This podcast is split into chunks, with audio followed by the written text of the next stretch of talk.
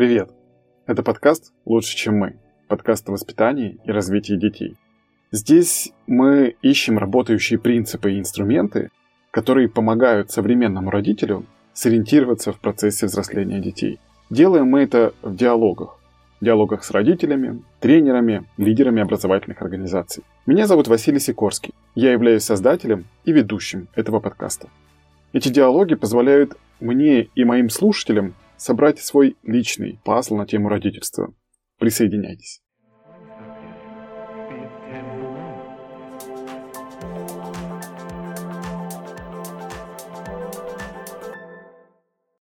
Усилие, преодоление барьеры равно развитие, равно кайф. Я совмещала обучение в театральном вузе, свои первые шаги в театре и в кино с маленьким ребенком. Зачем я рожала двух детей? Я рожала, чтобы мне было с ними, с двумя, легче, чем с каждым из них по отдельности. Когда было совсем трудно, я говорила, так, осталось 2 года, 8 месяцев и 10 дней. Я повернута на том, чтобы у детей все было сбалансировано. Они открывают для себя новый мир. Вот тут китайский ребенок, тут вот арабский ребенок, тут японский ребенок.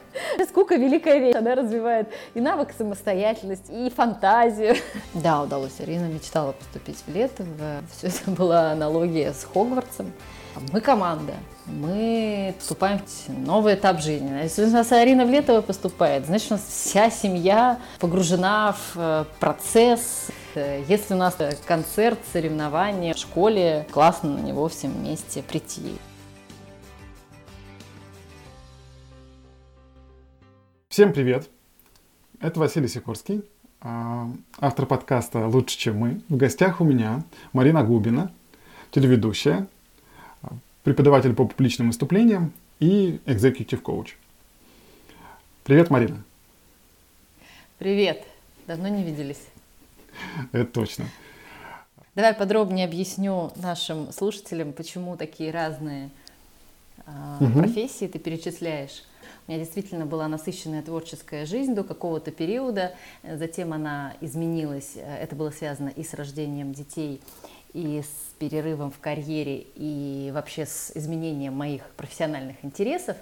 Поэтому, да, я работала в театре, на телеке, в кино, а, училась в театральном вузе, училась в, на факультете журналистики, ну и даже на эстфаке что одно не исключает другого.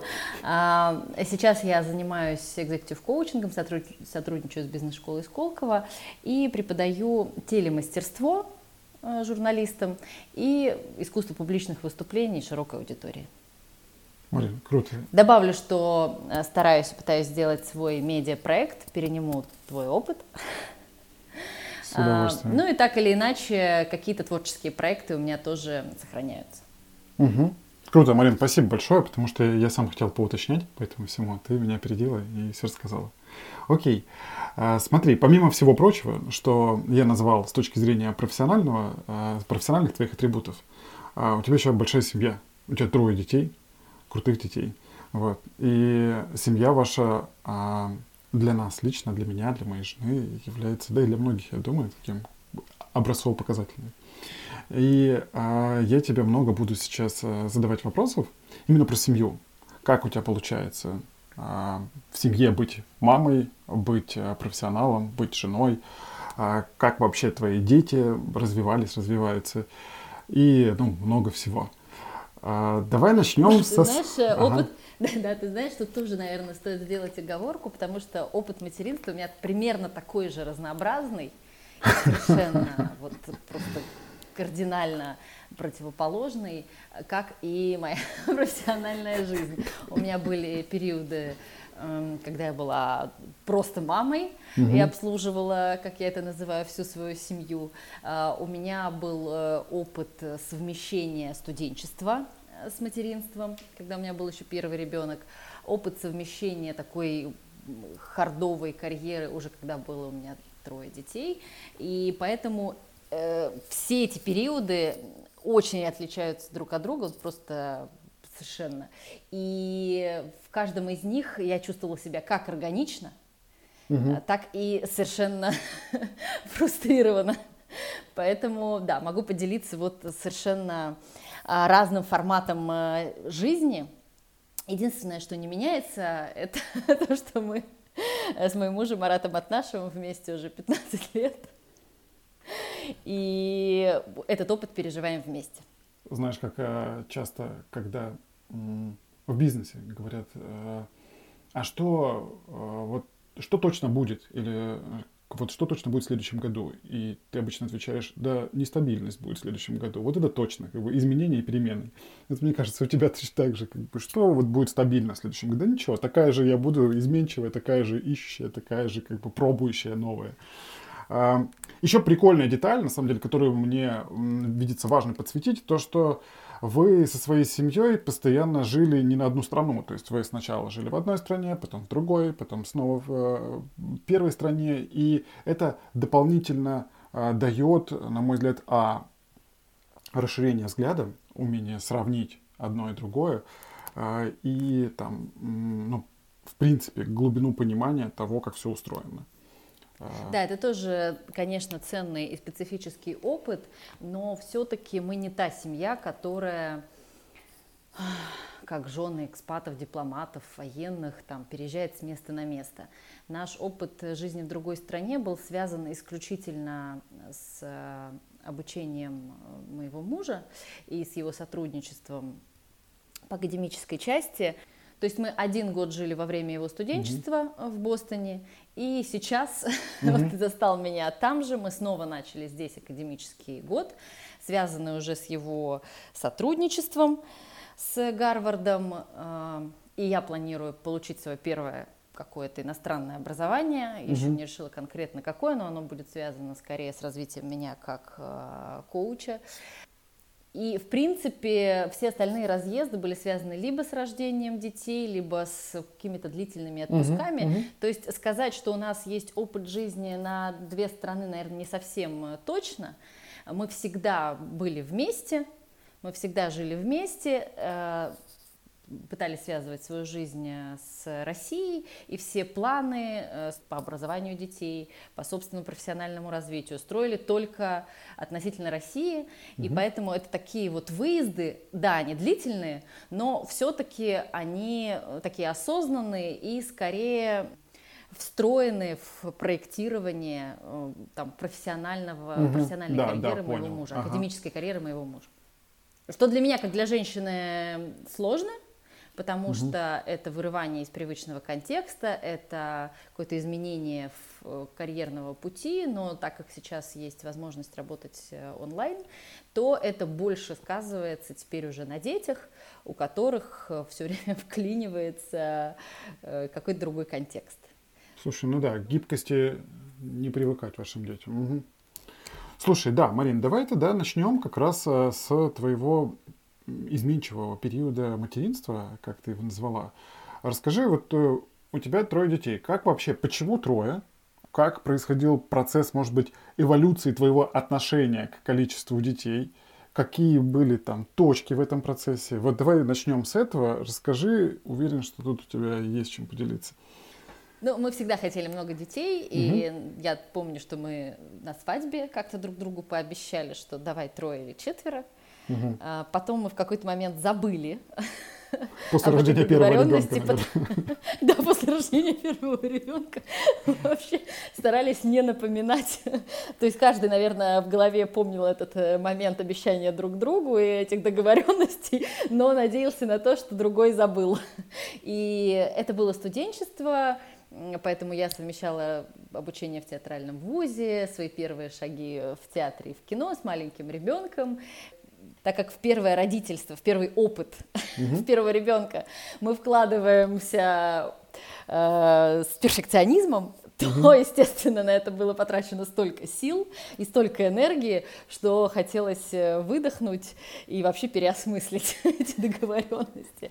А, да, поэтому второй и третий ребенок э, родились эм, сильно позже и как раз были связаны с длительным декретом, который я подстроила под э, наш первый год э, в Бостоне, э, в предыдущий наш приезд, когда мне захотелось немножко выдохнуть после интенсивной как раз карьеры сначала в театре, потом на телевидении. Было очень непонятно, как продолжать свою карьеру. Был такой сложный момент, и не было ну, вообще как, каких-то не было ни интересных предложений, ни понимания, как туда двигаться.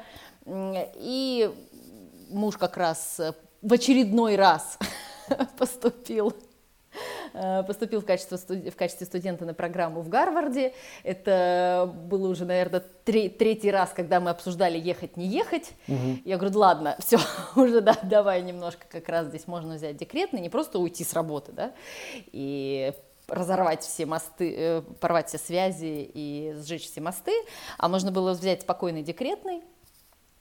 И я сказала, ну классно, давай, давай уже некуда откладывать, давай съездим, побудем вообще как-то вместе, потому что э, вот эти, как ты понимаешь, с 20 до 30 лет э, такой активный личностный рост, активный профессиональный рост, э, плюс вот э, первый ребенок, в которого очень много сил и энергии ты вкладываешь, и хотелось вообще просто так вот пожить. Uh-huh. И это был очень классный год, э, в течение которого вот мы родили и второго ребенка. Вообще как-то по-новому посмотрели друг на друга, э, побыли вместе, потому что первые годы нашего брака, да, ну мы просто даже не успевали пообщаться нормально. Было очень смешно. Мы познакомились, э, мы были три года вместе, но этот опыт тоже был специфическим, потому что я приехала в Москву, поступила в театральный вуз и думала, вот сейчас мы будем встречаться здесь на Арбате вместе во время обеда, потому что офис Марата находился э, на, в начале Нового Арбата, а ГИТИС находится в Малом Кисловском переулке, mm-hmm. и это как раз вот один пятачок. Но в этот момент он уехал работать в Сибирь. я осталась учиться в Москве, а он прилетал э, там каждые выходные или раз в две недели. И, соответственно, вот так вот 2-3 э, года мы были вместе. И в итоге поженились, родили ребенка. Это были уже там последний год моего обучения. И я тоже решила, что я справлюсь. Ну, угу. во мне действительно, я иногда иду на авантюрные поступки, не совсем понимая, чем это мне грозит, надеясь на свою энергию и на то, что мне на все хватит сил. Что в итоге так и получается, но сказать, что если бы не моя смелость э, и не надежда на, на, на мою энергию, э, если бы я все вот досконально изучала, как это будет, э, и мне это казалось трудным, то я не знаю, мне кажется, я до сих пор бы не родила детей. А скажи, когда родился второй ребенок, как э, там все выглядело? Ну, ну вот, но, но, но моя готовность оказалась преувеличена. Э, и действительно, мы вкладывались в перфекционизм, мы вкладывались по полной программе и в ребенка, и в профессию, и в наши отношения, и э, немножко выдохлись. И поэтому следующего ребенка я уже решила так вот повторюсь, да, возвращаясь, ага. что так, сейчас можно сделать немножко перерыв, немножко выдохнуть, э, посмотреть друг на друга, взять такой классный год. Э, но все было совсем по-другому. Во-первых, я никуда не торопилась, у меня вот был декретный, э, и я даже на этой волне решила сразу же родить третьего, вспомнив о наших обещаниях на свадьбе. Это не было не очень понятно Марату, там, угу начались разговоры про то, что давай подождем 2-3 года, но э, на мой организм вторая беременность повлияла совершенно по-другому, то есть это было связано и с весом, и с состоянием, и я поняла, что я просто больше не выдержу ни перерыва в карьере, ни вот этих изменений в своем э, теле, организме, что мне нужно долго худеть, э, теперь поменять как-то, переосмыслить свою карьеру. И пока у меня есть этот перерыв, я им должна воспользоваться и уже добить все планы по детям, потому что я просто больше не к такому длительному периоду э, изменений и восстановлений э, не готова. Слушай, Марин, вот это, вот это просто очень а, такое сложное решение, получается, тебе, вот ты родила ребенка, тебе, ну, не просто, скажем прямо, вот там у тебя, ты говоришь, разные и психологические, и физические, и ты в этот момент решаешь не сказать, все, там, у нас будет двое детей, и мы будем жить прекрасной семьей вчетвером. А ты говоришь, окей, я нагружу себя еще больше в этот момент, и мы, у нас будет трое детей. И я зато вот как бы отстреляюсь полностью. Вот почему тут, ну, и это твоя инициатива, я так понимаю, Марат вообще в этом плане никак на тебя не давил, ничего не говорил. Вот оно мне такое сложным видится, это решение, почему именно так?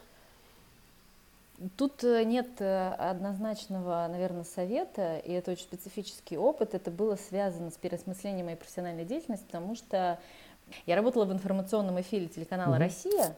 А, это был э, тяжелый период изменения информационной повестки. Я все ждала, когда же она стабилизируется, угу. и я могу там, в ней дальше существовать. И это был период декрета, то есть я в том числе подумала о том, что пока я здесь что-то жду, и пока я не очень хочу снова возвращаться на работу в это информационное угу. пространство, в то, как оно выглядит в России, это был 15, 16, 17 год, а, мне надо что-то думать. А изменения в профессиональном пути в медиапространстве даются угу. очень сложно. А, новые проекты, новые телеканалы. Это все, ну, стоит колоссальных усилий. А, и, в тот момент я и выглядела не очень. И, и чувствовала себя э, вот немножко фрустрированно про, по поводу своего угу. места в профессии в этом информационном пространстве. Я думаю, ну ладно, пока у меня как бы трудовой стаж идет, никто меня никуда не выгоняет, э, а вот что изменится, ну, ладно, еще ну, слушай, ты не самый простой инструмент выбрала, как бы для того, чтобы разобраться с тем, или там немножко потянуть время, но родить еще одного ребенка.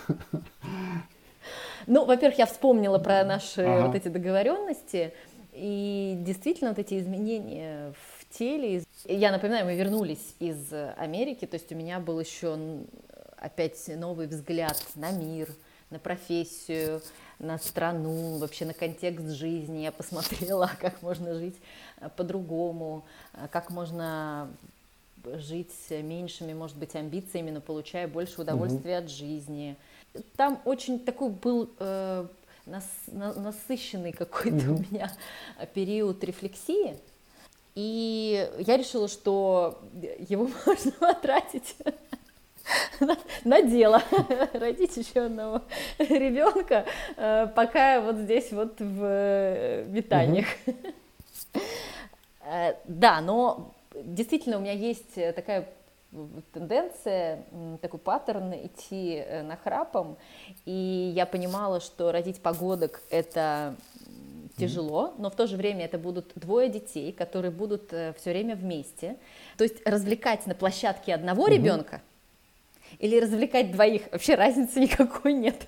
Развлекать двоих гораздо угу, проще, угу. чем развлекать одного. У меня была надежда, что вот они подрастут, и они будут э, вместе, и можно будет э, хотя бы какое-то время они смогут проводить угу. вдвоем развлекая друг друга, а не все время ты вот сидишь и играешь вот с этими машинками с одним ребенком. Честно говоря, это меня очень вымотало, когда вот ты вот настолько вкладываешься в одного ребенка, потому что с ним вот больше никого рядом нет, есть один взрослый, и это ты. Угу. И ты, и ты должен его по полной программе, значит, занимать, развлекать, разговаривать все время. И была надежда, что вот они вдвоем, и будет легче. И это была абсолютно правильная uh ставка. так и произошло. Единственное, что я себе сказала, будет 4 года ада. То есть пока они смогут взаимодействовать а, без э, опасности друг для uh-huh, друга, uh-huh, uh-huh. то есть никуда не свалятся, будут рассчитывать свои силы, когда, когда дерутся, там, я не знаю, или когда вообще будут способны договориться. Этот период я вот дала себе что-то примерно 4 года, понимая, когда ребенок вообще вот немножко э, осознает себя, что тот, что другой. И так и получилось, когда было совсем трудно, я говорила, так, осталось два года, 8 месяцев и 10 дней. И действительно, примерно к четырем годам э, старшего они вот э, очень э, выровнялись, договорились, научились взаимодействовать. Мы много действительно, наверное, вкладывались в то, чтобы они друг друга не только дубасили, но вообще-то любили и ценили, что они есть друг у друга, то есть были друзьями учились взаимодействовать. На это брошены были и силы там, няни, э, чтобы дети научились взаимодействовать что э, они существовали по отдельности. Потому что, конечно, когда няня э, с двумя детьми, наверное, ей проще обезвредить каждого по отдельности, угу. чем научить их взаимодействовать. А, ну вот э, в инструкции для моей няни было в том числе то, что дети должны научиться играть вдвоем, безопасно и с интересом. А, и сейчас они вот такие, как близнецы, как двойняшки.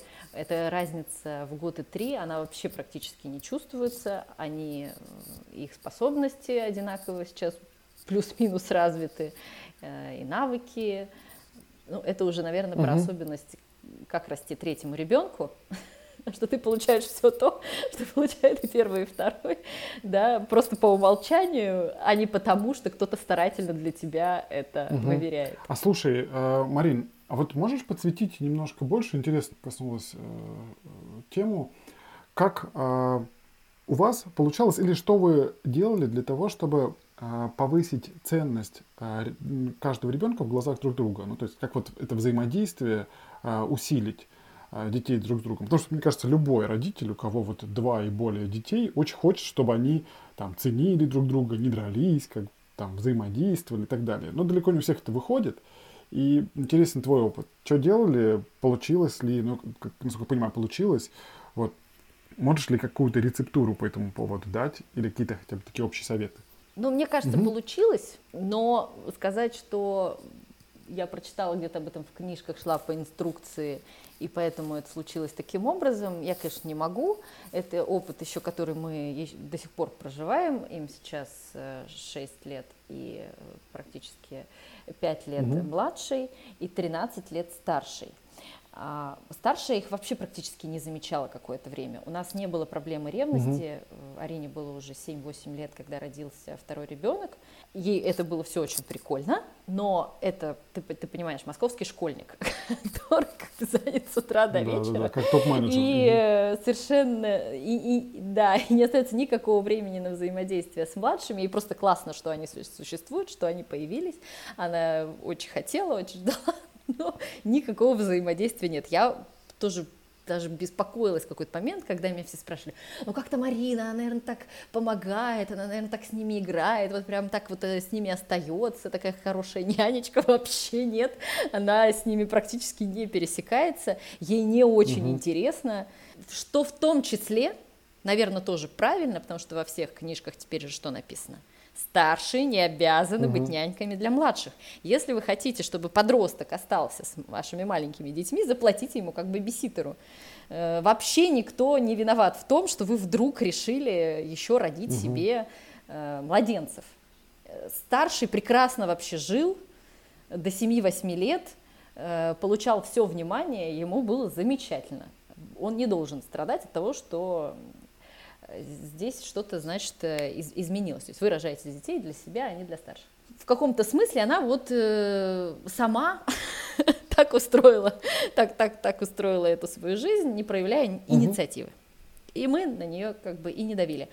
Но потихоньку, когда вот они подросли, ей стало интереснее, они тоже ее начали э, замечать, э, ну, в какие-то периоды там каникул длительных, или вот сейчас, когда у нас опять изменился контекст жизни, и мы опять вот э, на год приехали в Америку, здесь совершенно по-другому устроена жизнь, об этом поговорим позже, да, но у них появилось гораздо больше поля для взаимодействия, и тут оказалось, что а, у нее есть авторитет mm-hmm. в их глазах, что они на нее так же, как на взрослого человека, чем-то рассчитывают, чувствуют там поддержку, чувствуют в ней необходимость в отсутствии няни или в отсутствии там родителей рядом.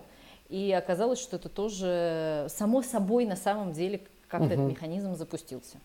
Хотя исторически у них не было этого плотного взаимодействия. А по поводу дружбы между младшим и старшим, для меня это просто был какой-то краеугольный камень. Я себе просто сказала, зачем я рожала двух детей? Я рожала, чтобы мне было с ними, с двумя, легче, чем угу, с каждым угу. из них по отдельности. Это значит, что надо делать упор на что?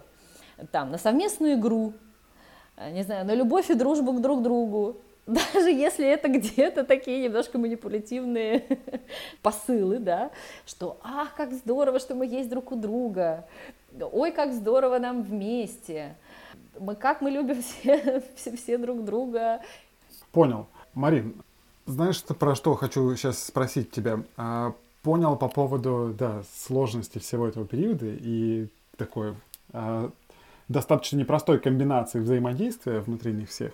Как вот взросление их происходило? Тут скорее с точки зрения взаимодействия, то есть у них была некая сложная ну, не сложное, просто взаимодействие внутри семьи, и было еще взаимодействие с внешним миром. Это там детские садики, не знаю, какие-то активности внешние. Как проявляли они себя там, что ты из этого а, вот взяла, как ты наблюдала со стороны над всем. То есть как, какой путь был у ребят? Отдавала ли ты их в детские сады? Не отдавала? Насколько там просто было? Какое твое итоговое мнение по этому поводу? Ну вот мне так понравилось, что у меня дети растут угу. вместе, что они все делают вместе, что Амелия, э, несмотря на то, что она младше, по развитию, по навыкам э, всегда была на уровне, получается, среднего, на уровне Михи. Они все учились делать вместе, считать, читать, есть, гулять, э, обращаться с какими-то э, там предметами, кататься на велосипедах, на самокатах и так далее, что вот они растут практически как двойняшки.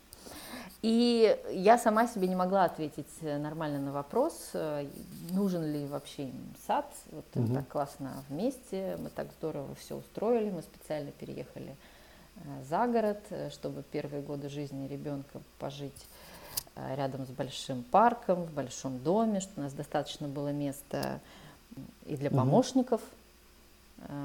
Потому что мы так испугались э, трех детей, что думали, что все, наша жизнь теперь будет посвящена только им, и мы не будем больше спать. Мы так перепугались, что взяли этой помощи с лихвой, в том числе арендовав дом за городом и так далее.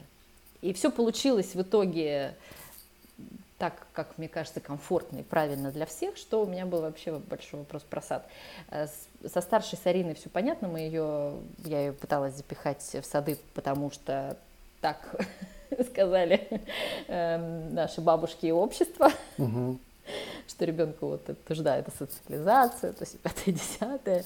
Вот. Но и благодаря ее характеру терпеливому она это просто переносила, сжав зубы. И я не могу сказать, нравилось или не нравилось. И я сама долго сопротивлялась отдавать угу. среднего и младшего ребенка в сад. Мне казалось вообще, зачем это надо. Вот я не буду мучить их так же, как э, Арину. Вот наступит им, не знаю, пять лет. Ничего, там перед школой походят куда-нибудь э, недолго. Э, но тем не менее, когда вот это давайте недолго походим, на два часа, на три часа, Э, даже это, когда мы старались сделать, э, у среднего, у Михи было дикое сопротивление. Э, у Амелии нет никакого сопротивления вообще ни к чему, она вообще окей ко всему. Угу. Она в полтора года была готова ходить в сад и как угодно позже. А ему уже 6 лет, и ему вот вообще это не надо. И я поймала себя на страхе, что я не понимаю, как, например, его вести в школу. И взаимодействие с внешним миром – а не только друг с другом и в своем мирке э, с родителями, бабушками, няней и даже семейными друзьями, не, угу. не сказать, что у них вообще нет взаимодействия, они ходят в кружки и так далее, но тем не менее это совсем не то взаимодействие, где ты учишься общаться с чужим взрослым, где ты учишься общаться с коллективом в режиме свободной игры.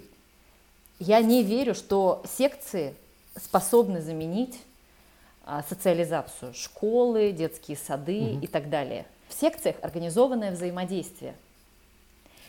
Режим свободной игры а, и режим свободного, свободных отношений и выстраиванием этих отношений – это вообще разные вещи. И вот, по идее, сад должен обеспечить это. Мы постарались отдать очень в комфортном режиме на 2-3 часа в сад, и он даже этому дико сопротивлялся. И я почувствовала эту разницу. В, сад, в кружки он ходит замечательно, в сад он ходит очень э, плохо, страдает, э, но в этом я почувствовала необходимость, потому что он э, никак не мог э, выйти за рамки своего мира. Футбол поиграть, окей, 40 минут, э, как бы угу. позаниматься чем-то интересным, я готов. А вот идти и общаться с миром вообще угу. не готов. Мне показалось в какой-то момент, что как бы я не была скептически настроена к своему прошлому опыту с Ариной, э, мне придется э, с Михой все равно это пережить в более комфортном, в более э, лайтовом варианте, в более таком гармоничном и гуманном, как мне казалось. То есть не государственный сад с 8 угу. утра до 6 вечера 5 дней в неделю, а ну хоть в каком-то виде 2-3 часа в день. Нет, даже 2-3 часа в день нам давались сложно.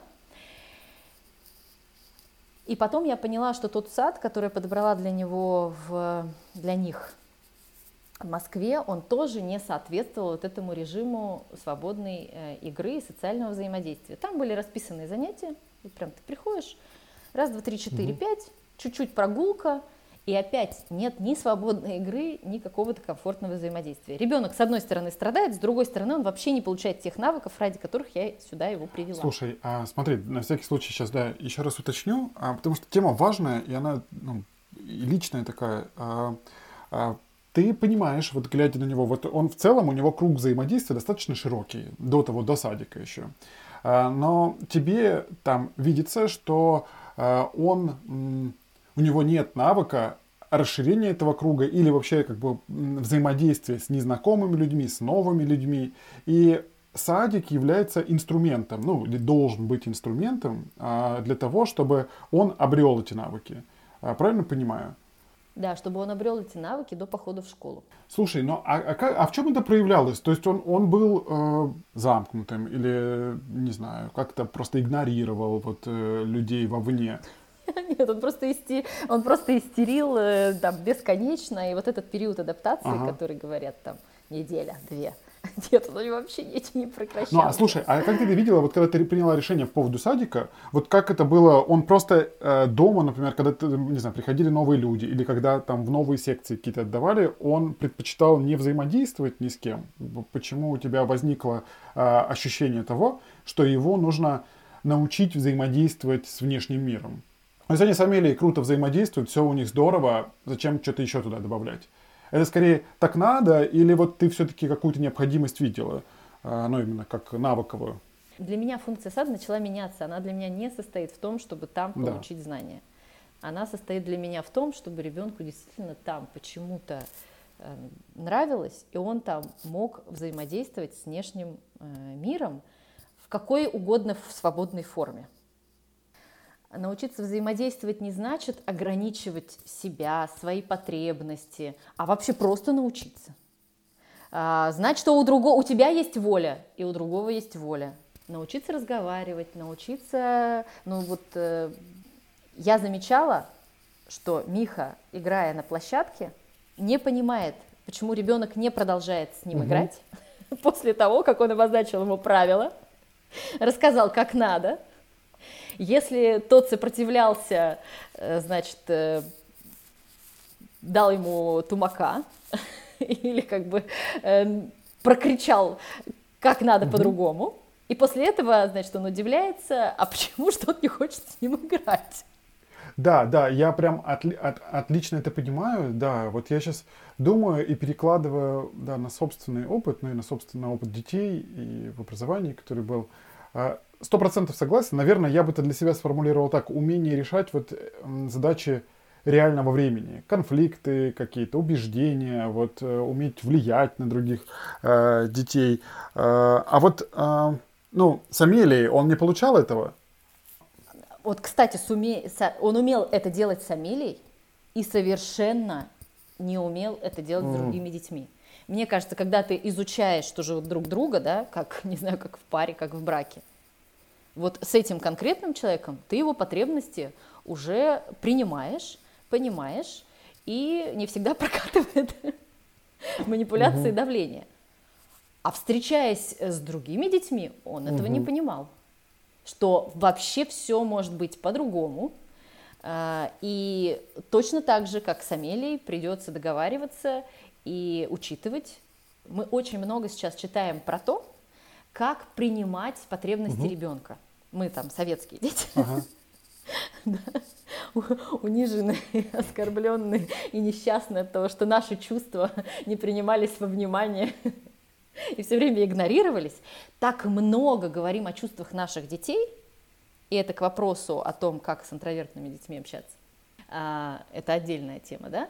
И мы так много хотим от педагогов, от сада, от школы, чтобы потребности нашего ребенка угу. были учтены, чтобы они вот э, были обласканы, что мы забываем про то, что и ребенок должен научиться слышать потребности других людей, а, научиться видеть э, и учитывать чужую волю, чужие интересы, чтобы вот то есть то, что я подразумеваю под словом социальное взаимодействие, не значит заткнуть угу. свои эмоции, значит научиться слышать и свои эмоции, понимать их, и научиться взаимодействовать с чужими эмоциями, волей, потребностями, интересами. Марин, вообще круто. Угу. И почувствовать во всем этом кайф. Слушай, я вообще, ну, вот полностью понимаю. На самом деле, когда мне говорят, что школа про социализацию, я много раз пытался, ну, там, садик в меньшей степени я его воспринимаю как история про социализацию. Мне кажется, там они ничего толком не социализируются, что-то там делают, как бы по расписанию, и все. То есть ребенок даже и рефлексировать в этот момент не может и социализироваться особо. Он маленький еще просто. А вот школа, когда говорит про социализацию, вот, наверное, наиболее полезное, что я вижу в этой социализации, это то самое, что ты вот сейчас проговорила. Это умение вот эффективно существовать в группе. Ну, то есть, когда ты понимаешь, что ты не один, и ты, тебе нужно влиять на других детей, а нужно прислушиваться к другим детям для того, чтобы далеко не всегда наорать, это лучший способ получить что-то и так далее. Вот э, на твой взгляд, все-таки, если вот говорить про вот эти навыки, то где они? Ну, как их получать. Вот э, что является наиболее эффективным инструментом получения вот этих навык, соци... навыков социального взаимодействия. Ты говоришь, что на сад ты не возлагаешь угу. этих надежд. А я тебе могу сказать по опыту детского сада, который сейчас у нас э, здесь, угу. э, в Бостоне, что как раз эти м, потребности, вернее, эти задачи, они э, реализуются дети э, в начале дня целый час существуют в свободной mm игре. Они гуляют два раза в день. Это все они успевают э, за полдня сделать. У них есть какие-то буквы, цифры, музыкальный класс, библиотека, какой-то спорт, но у них половина времени отдается свободной угу. игре. Они приходят, перед ними масса разных игрушек, у него достаточно места и пространства посидеть одному, и у него есть место и пространство а, побыть с кем-то в паре или втроем, а, на той же площадке побегать а, вместе, а хочешь одному покачаться там на качельке. То есть я говорю, что при выборе сада, наверное, вот угу. основной вывод, который я сделала, нужно изучить, дает ли сад а, возможность взаимодействовать детям друг с другом в комфортной для них форме. Не хочет ребенок, не хочет. А, появилась необходимость, научился. То есть э, вот этот микс, а, который меняется, да, и вкрапление вот этих там академических занятий, вот оно должно быть каким-то сбалансированным. И я нашла это, как неудивительно, вот здесь, в Бостоне, где дети приехали говорить, говорить на английском языке, у них нет никакого взаимодействия по-русски, они отделились друг от друга, то есть сейчас они в разных угу. группах, а, в отличие, опять же, от российского сада, где они, я делала упор на то, чтобы они были вместе, и это было, скорее всего, ошибкой, э, можно было найти там одно здание, один какой-то сад, да, но все-таки разделить их там по разным группам. И сейчас вот все это, когда реализуется, я наконец-то делаю вот угу. эти выводы. Тем не менее, естественно, если ребенку это не надо, вот как мы говорим, ребенку это не надо, он не хочет выходить за границы собственного мира, может быть, ему и не нужен этот сад. Мне кажется, что ему не сад не нужен, э, ему нужен угу. какой-то другой сад. Это какой-то специфичный сад? Или это там обычный сад? Или какие-то у него там атрибуты есть?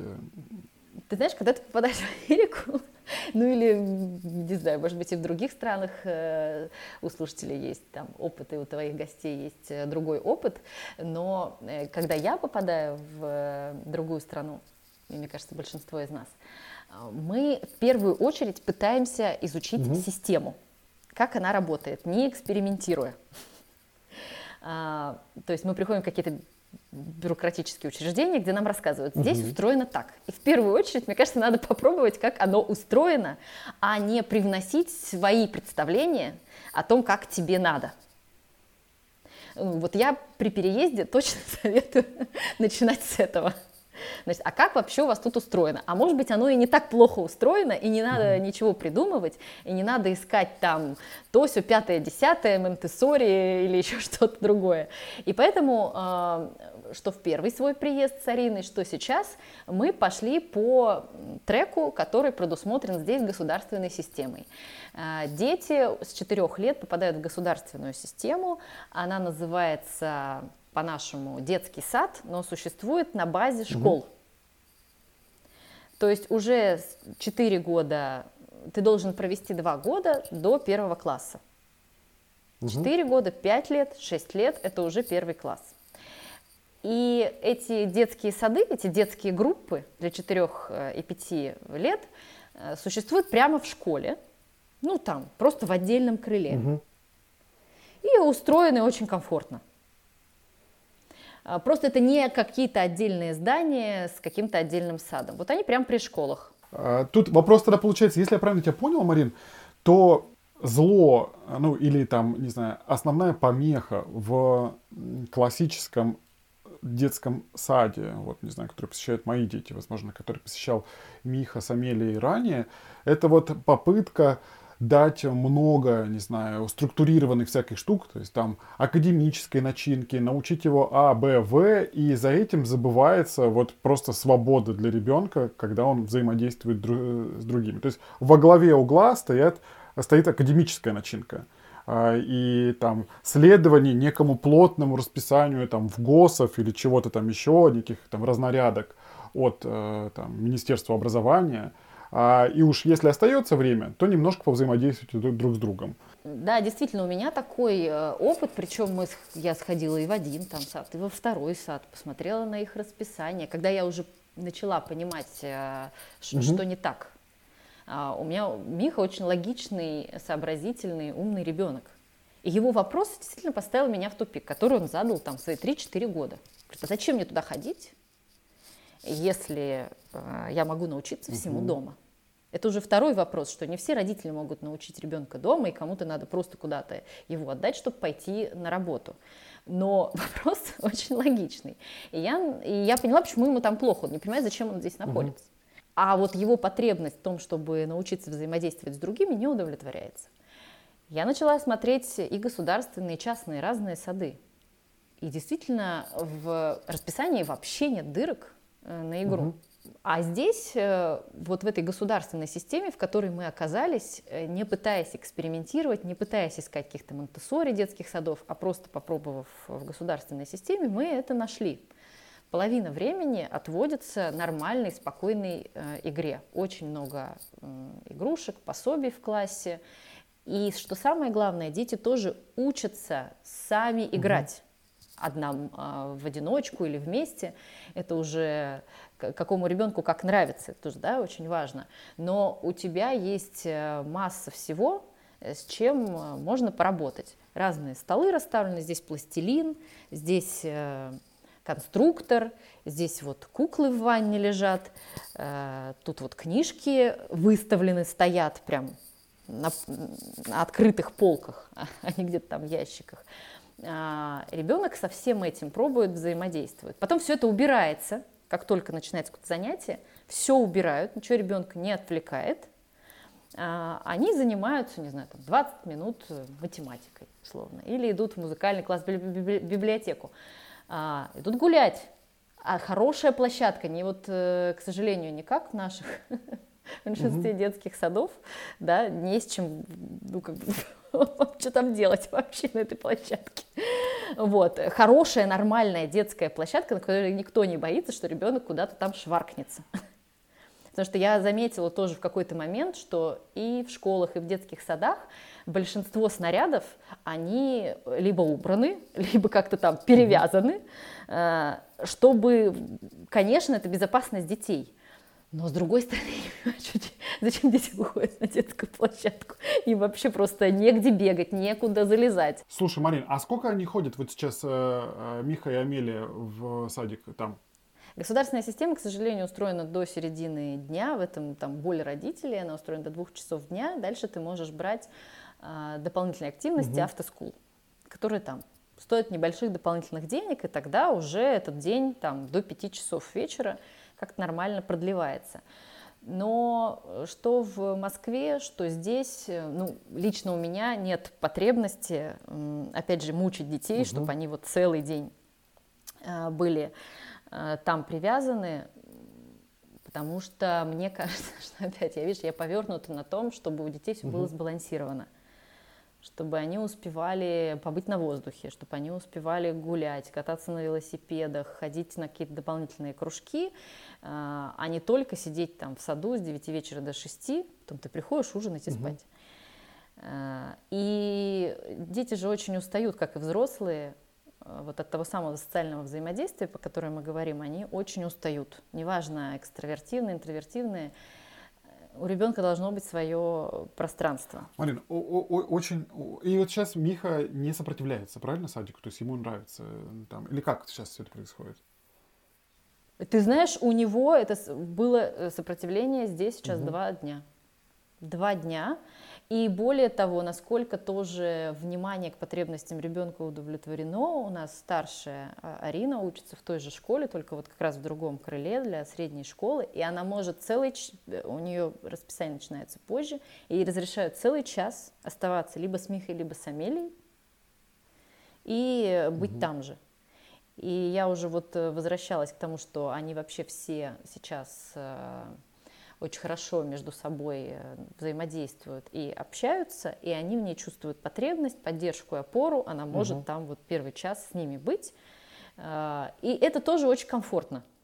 Я не хочу сказать хуже или лучше, я просто говорю, что в Москве у меня не получилось организовать э, жизнь так, чтобы это было комфортно и сбалансировано для всех. Все время был перекос либо в одну сторону академическую, либо в какую-то вообще анархию, mm-hmm. соответственно, да, когда вот все для ребенка и его потребность э, в собственном мирке удовлетворяется по максимуму, и не было вот этого какого-то мягкого вхождения в угу, социум. Угу.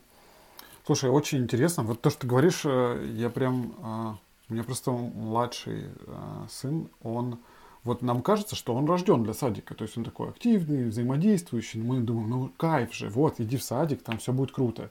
А он орет и говорит, не хочу, мне не нравится сад. И вот ты сейчас, когда подчеркнула, говоришь, что Миха э, не понимает, зачем ему там находиться. И в целом я тоже не могу ответить на своему ребенку на вопрос «зачем?». У него, ему дома и так круто. Он классно взаимодействует со старшим э, своим братом. Он классно взаимодействует с бабушкой.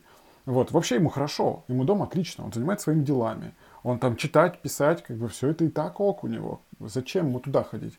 И кроме как а, маме, папе, бабушке там как бы, будет так удобнее немного, как бы, у меня нет ответа. Но это не тот ответ, который я могу дать ребенку, знаешь. И вот ты сейчас говоришь, и, возможно, действительно, то есть ему вот не нравится то, что там на него давят, там ему говорят, нужно делать А, Б и В. Как бы вот сегодня у нас там такое-то занятие, такое-то занятие. Он не хочет заниматься этим занятием. Он хочет заниматься чем-то своим. Вот то, что он придумал, и то, что ему в кайф. Я, ну, раньше не думал об этом. Это прям очень интересно, то, что ты сказала. Конечно, мой совет заключается в том, что если есть достаточно времени, и можно его выделить, и таким образом организовать жизнь, чтобы давать все дозированно, вот, наверное, это самое э, главное слово, сбалансировано или дозировано, то ребенок и сам удивится, насколько разнообразен мир э, за пределами его семьи. И вот Миха, например, тут на днях пришел и сказал, нам так повезло с воспитателями, он не понимает ни слова, которое из того, что они говорят. Вообще, как им удается быть для него классными? Я, я, я удивляюсь. И он сам удивляется, чего он... Он очень рефлексирующий, с ним можно разговаривать, он очень умный, такой логичный, и от него можно действительно получить э, эти ответы э, как ты понимаешь, что происходит с ребенком, просто не от всех детей действительно это можно получить. И вот он сам удивляется, и сам кайфует от того, что бы он делал, если бы не узнал об этом, если бы не получил этого опыта. Слушай, а про язык как раз ты коснулась немножко. Сейчас как у Михи и Самелии с языком? То есть они как, там дети это а, international или они все англоговорящие дети? А, здесь существует интересная система, такие специальные классы для неговорящих по-английски детей. То есть они попали в группы, в которых все дети из разных стран и очень плохо говорят по-английски. Для этого существуют специальные тесты, которые они проходят. Мои дети, мне кажется, говорят хуже всех, вообще ничего не понимают из того, что вот я по утрам слышу. Э, но в целом э, действительно они открывают для себя новый мир. Вот тут китайский ребенок, тут вот арабский ребенок, тут японский ребенок. Ну, и их это не фрустрирует? Да у них, понимаешь, э, что в, в российском детском саду Миха был недоволен, что в этом недоволен. Поэтому сказать, от чего он больше недоволен, я, я, не, я не могу. Но, видишь, спустя два дня здесь все работает, а в российском саду так и не заработало. Поэтому я, я не, не знаю, чего они там больше довольны или недовольны. У детей вхождение в среду, э, вхождение в язык происходит настолько быстро. У нас этот опыт был с Ариной, вот 6 лет назад, когда мы здесь жили. Э, Причем ребен... Арина достаточно сложный ребенок. Мне казалось, что она никогда не заговорит на английском, что какие-то чужие дети могут через 3 месяца все понимать и болтать. А у Арины с русским-то языком есть проблемы. Поэтому этого не произойдет никогда. Все неправда, действительно. В среде через 4 месяца, 3-4 месяца, пусть платно, там полгода, дети начинают говорить, и все окей. Я думала о том, как э, до того, как мы решили, что мы снова здесь возьмем год, академический в Бостоне, я размышляла о том, как язык им дать угу. в Москве. А, не могла найти ответа, кроме как отдать началку полностью угу, на английском языке. И русский язык добирать репетиторами, так же, как мы добираем репетиторами математику, тот же английский язык, потому что русский язык э, не исчезнет из жизни. Мы живем в России, мы живем в Москве, русский язык ну, никуда не исчезнет. Правила, вот грамматику, а, можно добрать репетиторами гораздо проще, дешевле, как мне кажется, чем заниматься с репетиторами по английскому, угу. там, ежедневно, да, и бесконечно. А, пытаться дать э, язык в обычной школе, ну, мне кажется, практически бесполезно. Опыт моих друзей показывает, что если ты берешь во второй половине дня какую-то школу на английском языке, тоже хорошо работает, но школа на английском языке, я имею в виду, не когда ты тупо английский приходишь учить, а когда у тебя там вот разные занятия на английском, какой-нибудь театр, та же математика, может быть, э, какой-то сайенс, mm не просто ты сидишь и учишь э, английский язык, а ты на нем все-таки, опять же, взаимодействуешь, ну, только вот э, в специальном месте. Я даже помню, когда я Арине пыталась поддерживать после Америки язык в России. Да, да, да. А она год, получается, проучилась в Штатах, да, на английском языке? Да, она первый класс проучилась в Штатах, приезжает, mm опять пошла в первый класс, э, и была задача поддерживать этот язык, потому что, конечно, запас э, был замечательный, но запас, опять же, скорее связанный с разговорным языком, с пониманием, никак не с грамматикой, потому что грамматика здесь в среде mm учится совершенно по-другому, и то, как потом пытались уже в российских школах этой грамматики учить, мне вообще это никак не попадало. Эм, но для меня было важно вот сохранить вот этот разговорный навык, навык понимания. И я нанимала репетитора, чтобы они вообще играли mm-hmm. просто в те же карточные игры, в куклы, э, ходили, гуляли, э, ходили куда-то вместе в музее, чтобы репетитор, вот тьютер, разговаривал с ней, а не угу. учил ее как бы языку в классическом смысле, потому что грамматику, ну, в школе как-нибудь уж дадут, э, даже в российской. И, а потом мы начали, если вот уж мы заговорили про языки, то вот мой опыт еще такой. Я потом репетиторам всегда давала задачку сдать э, новый уровень кембриджского экзамена по английскому. Mm-hmm. В кембриджский экзамен по английскому, который сейчас пока перестали сдавать в России, но аналоги можно любые найти. Можно взять любую тестовую систему и как бы проверять как-то по ней ребенка, а репетитору ставить э, такую задачку.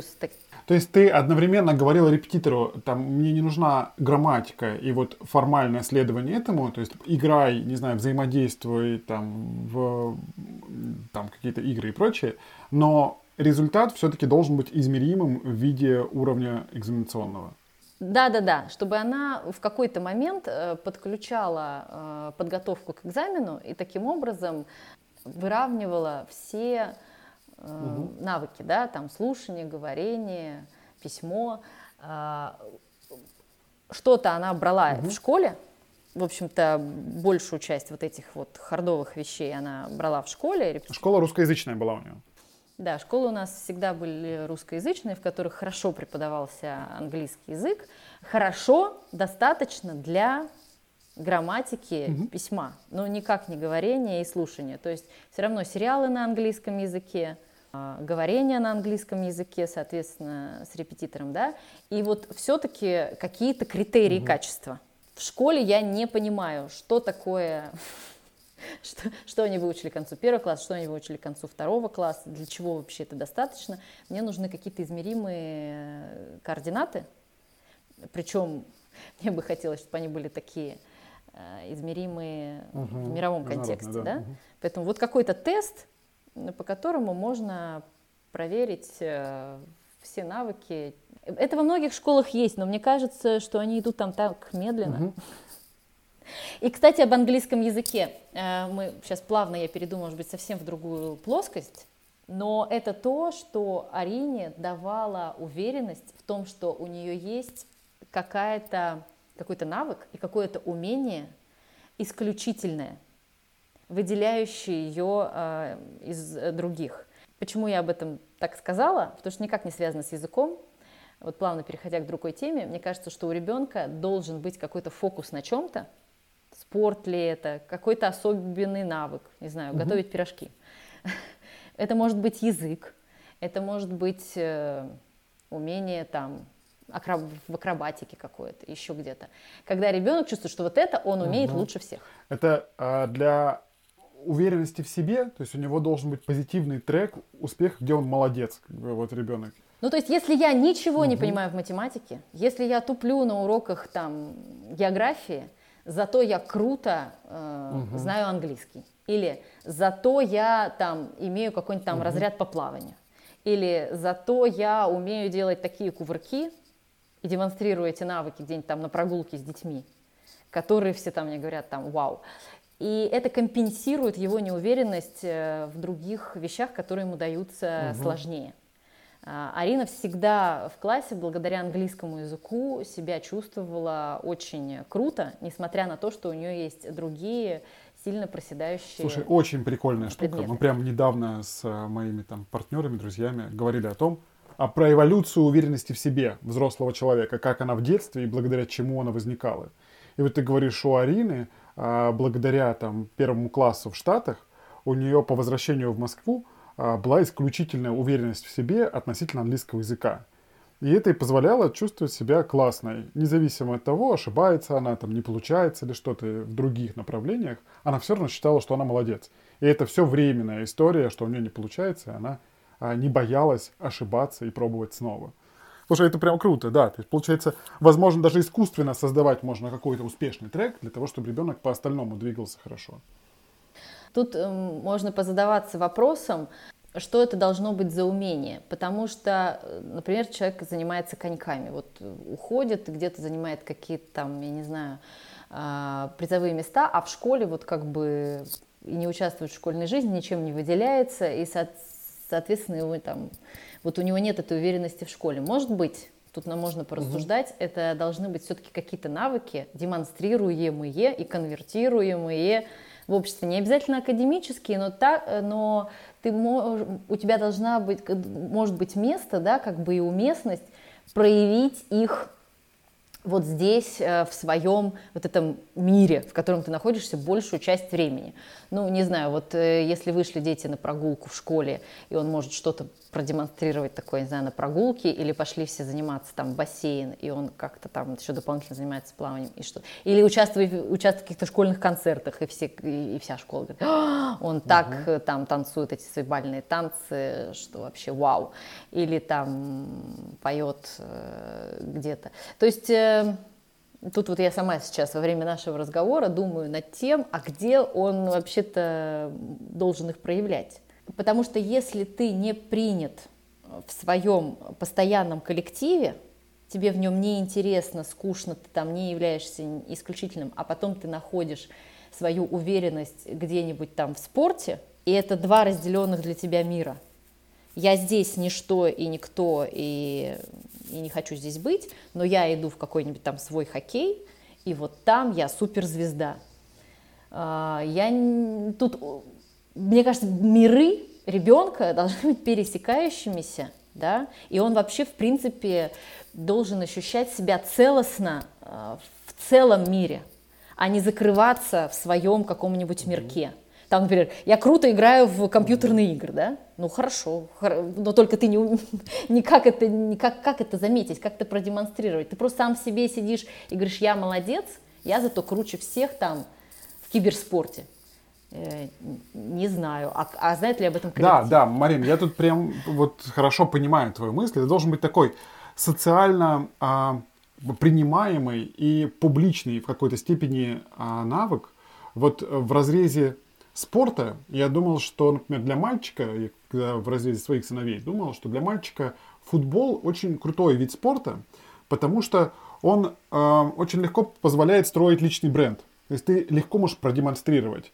Вот там, если ты пловец, ты его, ну, как бы непонятно, что ты там плаваешь. А, а футбол всегда есть самые такие отмороженные ребята, как бы самые задающие мнение в команде. Это футбол, ой, в школе это часто футболисты, ребята, которые любят. Если ты пришел и в первые дни там как-то с ними попинал мячики, они респектнули тебе, то личный бренд у тебя сразу же оп и отстроился. И тебя уже приняла важная часть школы.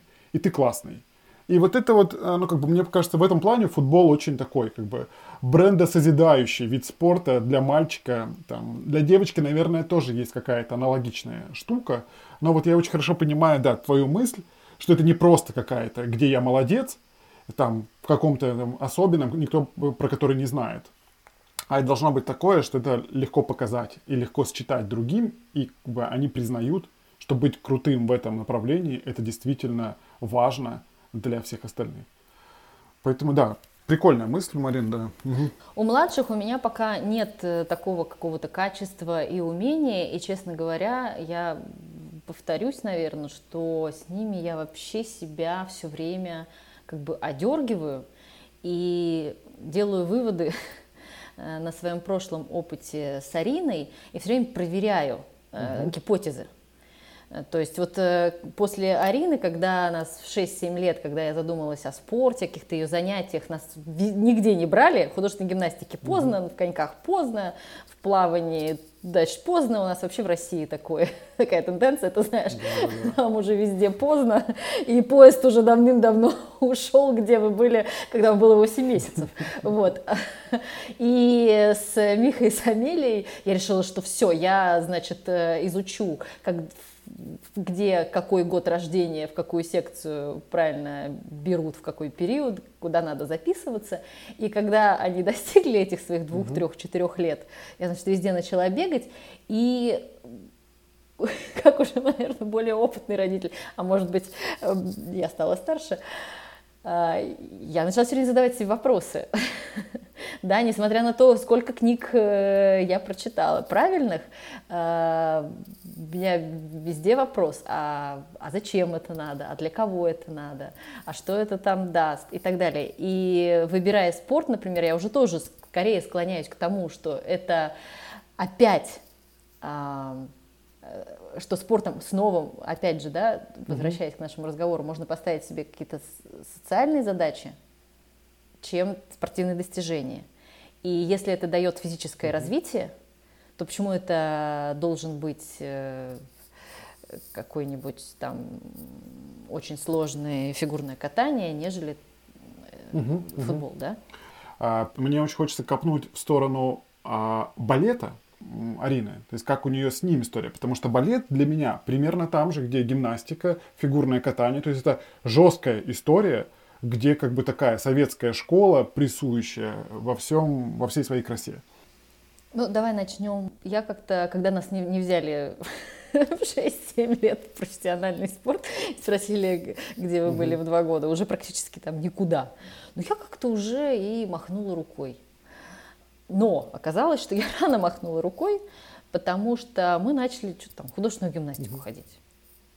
И оказалось, что здесь художественную гимнастику никто просто так не приходит, неважно в каком возрасте. Если ты уже сюда пришел, то у всех уже такие серьезные намерения. И когда ты себе говоришь, ну ладно, я здесь вот просто для собственного развития, э, рядом постою, вот чтобы красивая осанка была, оказывается, это не работает. Потому что ты как бы вообще и в спорте, и не в спорте, и непонятно, зачем ты здесь находишься. Мотива... У тренеров нет мотивации с тобой заниматься. Все действительно повернуты на соревнованиях, ходят туда по расписанию. Каждую там субботу, воскресенье занята. Я вообще не поняла, куда мы попали, зачем мы здесь э, находимся. Потому что меня все смотрели, а, а вы не участвуете в соревнованиях? Угу. И ребенок тоже, не, тоже чувствует себя угу. ни там, ни сям. То есть есть какие-то определенные виды спорта, которые требуют соревновательности. И ты никуда от этого не денешься, иначе ребенок себя будет там чувствовать потерянно. К балету это не относится. Балет это все-таки не спорт, а искусство, по крайней мере, по категориям. И в балете, ну, у нас существует очень много балетных студий. Самое главное, опять же, найти такую студию, где это будет не два прихлопа, mm-hmm. три притопа, а все-таки будет э, давать и развитие, и навыки, и чтобы это выглядело как бы прилично и хорошо влияло на физику, но в то же время мы не, там можно не ставить себе задачи попасть в хореографическое угу. училище. И если ты в такой сбалансированной студии оказываешься, то у тебя все красиво получается, обязательно должны быть какие-то публичные угу. выступления, иначе зачем это все? То есть красиво нарядиться, какой-то спектакль, зрители, пусть даже это родители, но их там большой полный зал, э, все здорово, все дети участвуют. Мы уже в балет, балетных студий касались э, и здесь, в Бостоне, и в Майами, где мы тоже находились какое-то продолжительное время, типа 3-4 месяца. Ты ребенка возишь, ты где-то хочется его э, где-то хочется, чтобы он вот был, да, и не, не, не терял э, свой спорт. Опять же, вот это должен быть такой спорт, который ты знаешь при переезде угу. можешь раз и перенести. Там теннис, футбол, э, художественная гимнастика вряд ли, потому что она очень много где проседает, угу. и ее просто тупо нет. Бальные танцы тоже достаточно специфический вид спорта. А балетные студии, слушай, они есть всегда. Арена участвовала в «Щелкунчике» и в Москве, и в Бостоне, и в Майами. И, соответственно, вот э, то, что она продолжает туда без напора э, ходить, никто от нее не ждет никакого хореографического училища, ей э, очень нравится. Если ты занимаешься 3-4 раза в неделю, то хочешь, не хочешь, дает результаты. Угу. Занимается 3-4 раза в неделю только потому, что она угу. хочет. Если говорят, давай как-то уменьшать. Но ты знаешь, мы чего еще должны здесь коснуться? Мне кажется, такой темы, как в целом вырастить ребенка, которому нравится заниматься чем бы то ни было физическим. Uh-huh. Арина, в принципе, готова заниматься любым э, видом спорта вот в таком режиме не лайт, а когда ты не ставишь сверхдостижений. Ей нравится, в принципе, все. Теннис, волейбол, баскетбол, э, гонять на велосипедах, плавать, скакать на лошадях, ходить э, на хайкинг. То есть это в целом просто упор на всестороннее физическое развитие, вот прям с самого э, первого года жизни. Слушай, да, это вот очень интересно. А есть ли у тебя понимание, почему так э, у Арины произошло? Ну или происходит? Здесь я скорее э, хочу сказать, что я это закрепляю сейчас с младшими mm-hmm. детьми и переношу э, на них. И поэтому уже лучше понимаю, как это происходит. Ты знаешь, э, здесь, конечно, внимание к даже просто к местоположению, где ты живешь. А мне кажется, что у ребенка в разные периоды жизни э, разные потребности э, окружающей среды, местоположения. Круто, если вот рядом есть парк угу. большой. Ты можешь посадить ребенка на велосипед там уже в два с половиной года. После беговела ребенок способен сесть на двухколесный велосипед и без всяких дополнительных дребезжащих колес э, угу. поехать. Если он в 6 лет пытается сесть на велосипед, у которого как бы вот эти вот колеса тебя держат, это вообще велосипед туго едет, они просто такие велосипеды обычно очень туго едут, такие тяжелые, все неудобные. У него нет никакого кайфа. Если он этот кайф почувствовал уже в 3 года, и у него есть достаточно пространства, чтобы вообще куда-то ехать, он раз словил кайф. Если там футбол, футбол, вот словил, не словил кайф опять, да, теннис с детства пошел, словил, не словил этот кайф. Если это делать опять очень сбалансированно, прибавляя нагрузку так, чтобы у ребенка, ребенку было это по силам, и, и а, они там пять дней в неделю по два часа тренировки на коньках, вряд ли ребенку не понравится лошади то же самое. Если ты там раз в неделю как-то в спокойном режиме с ними знакомишься и что-то осваиваешь потихоньку, один навык, другой навык, третий навык, делаешь на это упор, мне кажется, ребенку вот не может не нравиться. Человек вообще такое существо, у которого есть потребность в движении. Очень многие говорят, ой, у меня такой вот спокойный ребенок, вот он сел и ничего не хочет. И вот ему лишь бы, он всего боится – ну, не знаю, к пяти годам действительно э, уже можно приобрести тот опыт, угу. когда ты всего боишься. Если в год, два, три э, ты вы, вышел из коляски, у тебя просто ее рядом нет, и ты должен там эти 100 метров, 200 метров, завтра 500 метров проехать на самокате или пройти пешком весело с какими-то разговорами, ты просто привыкнешь угу. к этому. А мне вот очень неприятно смотреть э, на, на то, как вот там няни, например, я иногда наблюдаю на площадках, а, ну, просто возят детей даже по детской площадке. Слушай, я разделяю на сто процентов. Ну, получается, твой, э, твоя мысль такая, ты говоришь, что в целом ребенок а, по умолчанию будет кайфовать от движения, если ты ему ну, не создаешь какого-то экстрасложного движения, там в виде, не знаю, дополнительных колес, в виде резкой увеличенной нагрузки какой-то. То есть если сбалансированно, аккуратно ты даешь ему разнообразную физическую нагрузку, то он по умолчанию будет кайфовать от нее и прогрессировать в ней. Примерно так я тебя понял, да? Ну вот я спрашиваю некоторых своих подруг, я говорю, у тебя ребенку два года, mm-hmm. где самокат? Где Ведь самокат уже поздно, где беговел? Mm-hmm. Да и беговел, в общем, уже Зачем?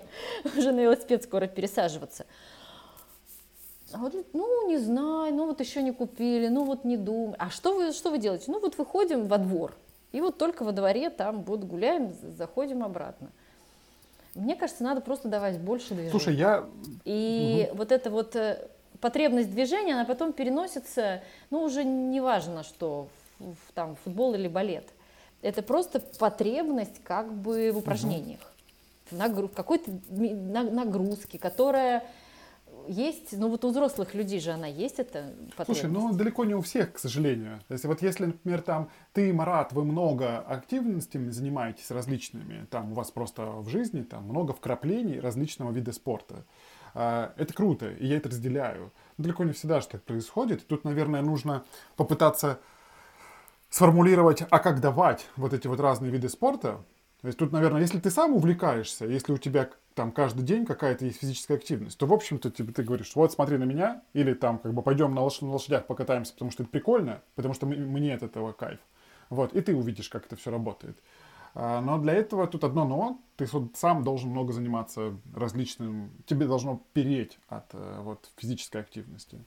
Слушай, а я считаю, что э, совсем не обязательно. Я, мне кажется, вообще не демонстрирую детям такого поведения. ну, разве что где-то в прогулках, в путешествиях, угу. действительно. Но вот сказать, что я очень спортивный человек, я здесь наоборот, наверное, делаю работу над ошибками, там, свою угу. собственную. Мне-то как раз вот не хватало, почему я и делаю упор на местоположение, на географию того, э, где ребенок находится в разные периоды жизни. Если ему некуда выйти, и, и у родителей надо как и, родителям надо как-то специально организовывать, куда-то ехать э, в парк, чтобы тащить этот велосипед, то угу. и как? И, конечно, ты и привыкнешь э, вот до ближайшей площадки дойти и зайти ну, обратно. Смотри, с великом более-менее понятно. А вот как бы вне велика, вот ты упомянул лошадей, э, ну, наверное, тоже где-то, где вы жили, рядышком были там в прямом доступе, там, не знаю, лошади или что-то подобное. А что вот еще? Ну, то есть, как это, как среду создавать? То есть, про парк, окей. А вот что еще можно в среду, какие элементы добавить, чтобы э, мотивировать ребенка к движению, к разным видам спорта? Ну вот смотри, тоже э, многие угу. живут за городом, считая, что в младшем возрасте полезно жить за городом, вот свежий воздух. Согласна, но в какой-то момент я считаю, что надо обязательно переезжать э, либо в город, либо вообще какой-то жилой комплекс, да, в котором, знаешь, вот э, есть внутри футбольное какое-нибудь поле, какое-то баскетбольное кольцо. И дети, находясь на площадке, вот у тебя перед глазами, вот они все соседи, угу. живут в одном комплексе, и хочешь не хочешь, начнут эти пространства тоже осваивать. Для них это будет э, привычкой, э, что э, внутри, выйдя просто, вот спустившись из подъезда, ты раз и получаешь это пространство. Потому что если его надо специально организовывать, э, такая необходимость специально организовывать есть э, и у тех, кто угу. живет за городом. Ну просто если у тебя, не знаю, поселок, в котором нет ничего, вот многие живут за городом, там нет ничего. Специально надо довести на футбол, специально надо довести туда, специально надо довести сюда. Та же самая проблема. У тебя вроде есть э, парк для велосипеда, не знаю, там лес какой-нибудь, но нет ни футбольного поля, нет взаимодействия между детьми во многих поселках, нет вообще никакого взаимодействия между детьми. То есть сидят по своим домам, у них на территории дома, там, не знаю, есть свои вот детская какая-нибудь горка, площадка, и э, им негде вообще погонять друг с другом. А, и, например, там современные ЖК-комплексы, да, или какие-то дворы, в которых вот есть и спортивные площадки, и то, и все, а, тоже, мне кажется, закрывают эту потребность, что ты, а что ты потихонечку ну, как бы спорт является частью твоей жизни. Слушай, а, ага. Даже такой вот дворовый. Марин, на самом деле я так э, спорю в какой-то степени ради спора или ради поиска, знаешь, вот э, инструкции. А, я позицию твою полностью разделяю. Вот я даже сейчас, знаешь, у меня раньше было, я такой думал, а что должно в квартире быть вокруг ребенка, чтобы там а, как-то стимулировать его к чему-то. Раньше у меня был точно ответ, например, там, из собственного опыта, а, магнитные буквы и э, доска какая-то, на которой можно рисовать, писать и так далее. Вот это очень дешево и очень круто стимулирует различную активность. А сейчас я точно уверенно могу добавить к этому мячи. Вот как бы по дому должны быть разбросаны мячики, разные. И когда они валяются под ногами, э, когда там где-нибудь, не знаю, на двери висит кольцо баскетбольное, куда можно их бросать, то как ни крути, ну, это прикольно. С мячом играть прикольно. И ты пробуешь его, ты его пинаешь, у тебя не получается, ты потом 48 раз его пнул, на 50 раз у тебя получилось, там лучше получилось и так далее. В кольцо ты не попадал, потом попадаешь.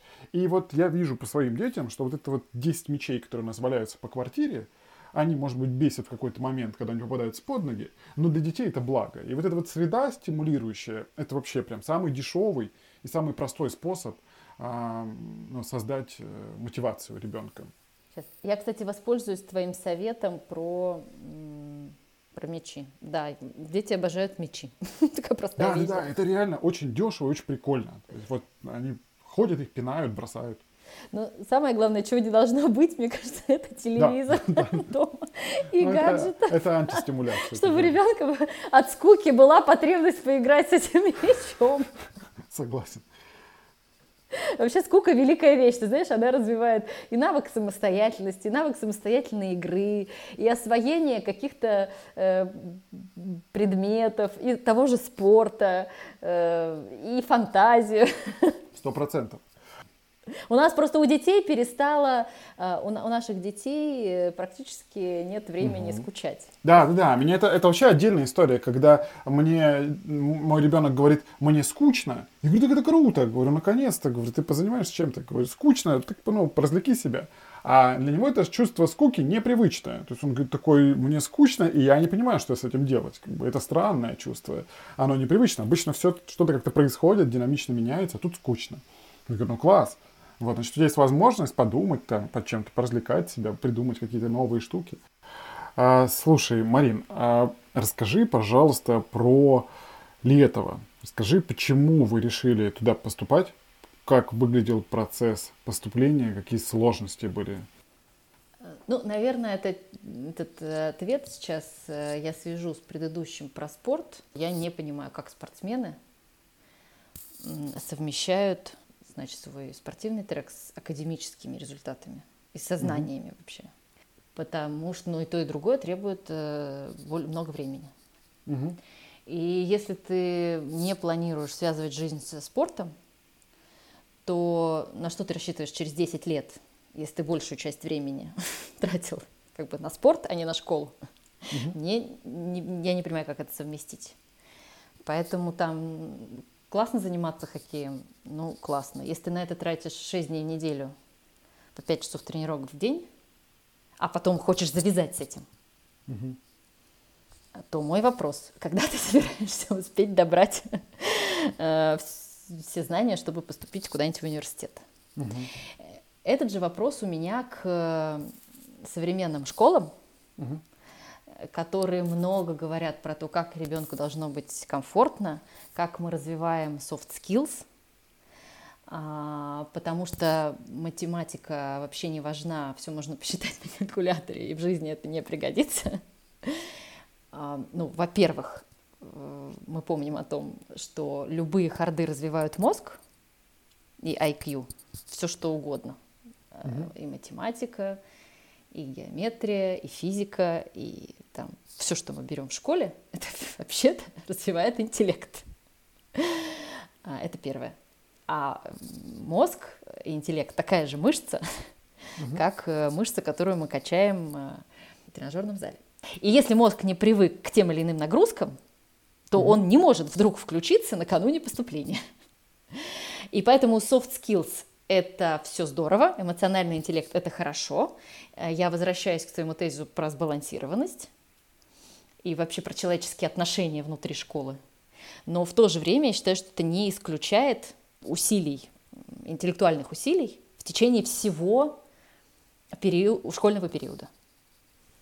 А, я, может быть, здесь э, осторожничаю сейчас и, видишь, делаю такие паузы, а, потому что подбираю в каком-то смысле слова, чтобы не, не нарваться на оголтелых защитников э, гуманного отношения к детям. Слушай, нет, пока, мне кажется, ты вполне экологично все говоришь, то есть ты так очень аккуратно э, про все это. Мы коснулись разных школ, и поэтому я видела как перекосы в одну сторону, так и в другую – Угу. И действительно, то, как мы говорили про детские сады, нужно искать этот э, баланс.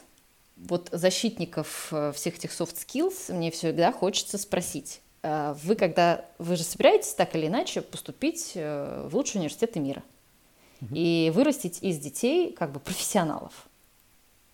Может быть, не в лучшие университеты мира, ну хорошо, вырастить профессионалов. Вам так или иначе после школы придется конкурировать либо в, э, в рамках России, либо в рамках вообще всего мира.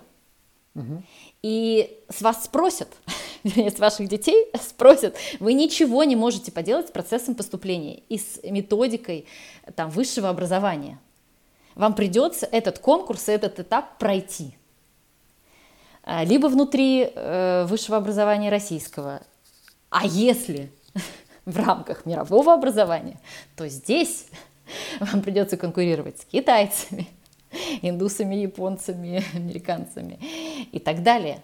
И они все существуют в очень разных э, методиках. И все приходят к этому этапу поступления с разной подготовкой. Если вы делали упор только на soft skills и на то, чтобы ребенку было классно, замечательно, он ходил как в санаторий, но не надо ожидать таких же результатов как ребенка, которого погоняли палкой в Китае. Я отнюдь не говорю про то, что надо в той или в иной методике существовать. Я про то, что нужно обращать внимание на сбалансированность, чтобы у ребенка не было каких-то э, последствий там с психикой от муштры, да, но в то же время э, сравнивать, сравнивать с общим мировым, международным, пусть даже внутрироссийским контекстом. Слушай, Марин, мне кажется, тут все достаточно ну, просто. Soft skills, они а, в вакууме не существуют. Ну, то есть это неразумно вообще их а, учить в вакууме. Soft skills — это некая а, оболочка для hard skills. Ну, то есть вот условно с голыми hard skill ами Вопрос, наверное, с чем лучше, с голыми soft skill ами или с голыми, с голыми hard skill ами? Наверное, лучше с голыми hard skill ами. Хотя фиг знает, нет, это спорный вопрос, не хочу даже лезть туда. Спорный Но вопрос, вот... я просто видел, я просто действительно вот, э, когда сталкиваюсь э, с э, школами нового формата, угу. которые, как мне кажется, как раз эту историю с софт-скиллами используют как маркетинг на наших травмах детских, понимаешь, угу. вот они тебе и мне, как родителю, а, делают рекламу, рассказывая, что вашему ребенку не будет так фигово, как вам было в детстве. Мы здесь с ним будем по-человечески разговаривать. Вы кроме mm-hmm. того, что с ним будете по-человечески разговаривать, научите чему-нибудь? Не знаем пока. Mm-hmm. Мы будем с ним по-человечески разговаривать. И поэтому у нас существует государственная система, вот каких-то лицеев, очень сильных школ, в которых там просто все ходят по, по струнке смирно и ненавидят там эту математику, либо ровно другая история. Слушай, ну тут э. скорее да. Я, может быть, просто пока нахожусь в некой иллюзии из-за того, что не сталкивался лично со всей этой историей.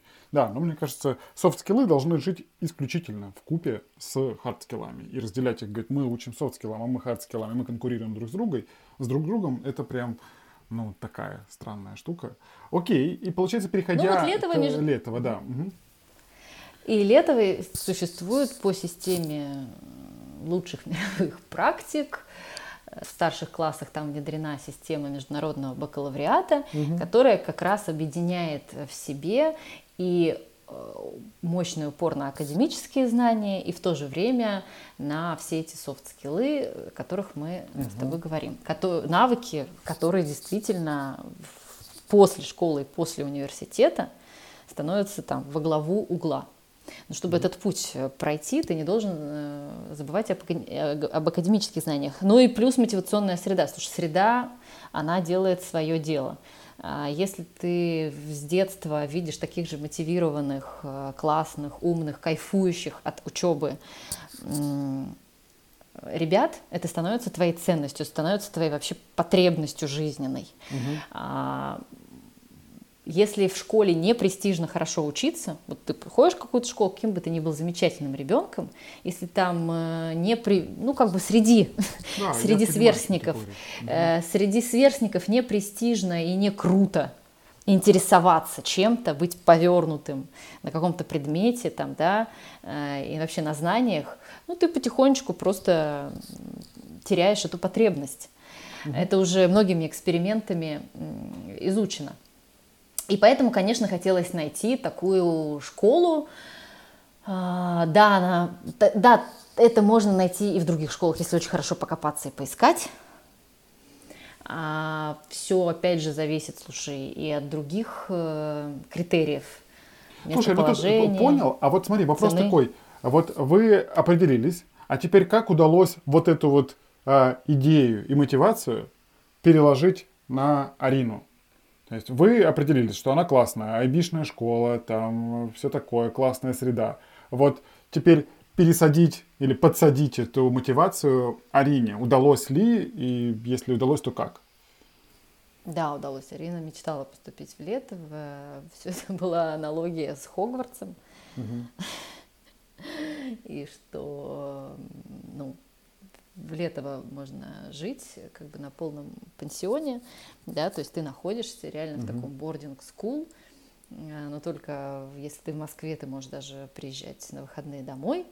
А у нас там учились наши друзья, дети наших друзей, соответственно, Арина об этом много слышала. И вообще мы, ты знаешь, мы очень много при ней разговариваем.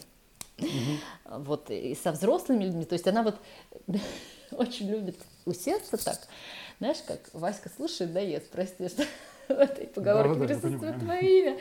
И вот она, знаешь, уши развесит и слушает.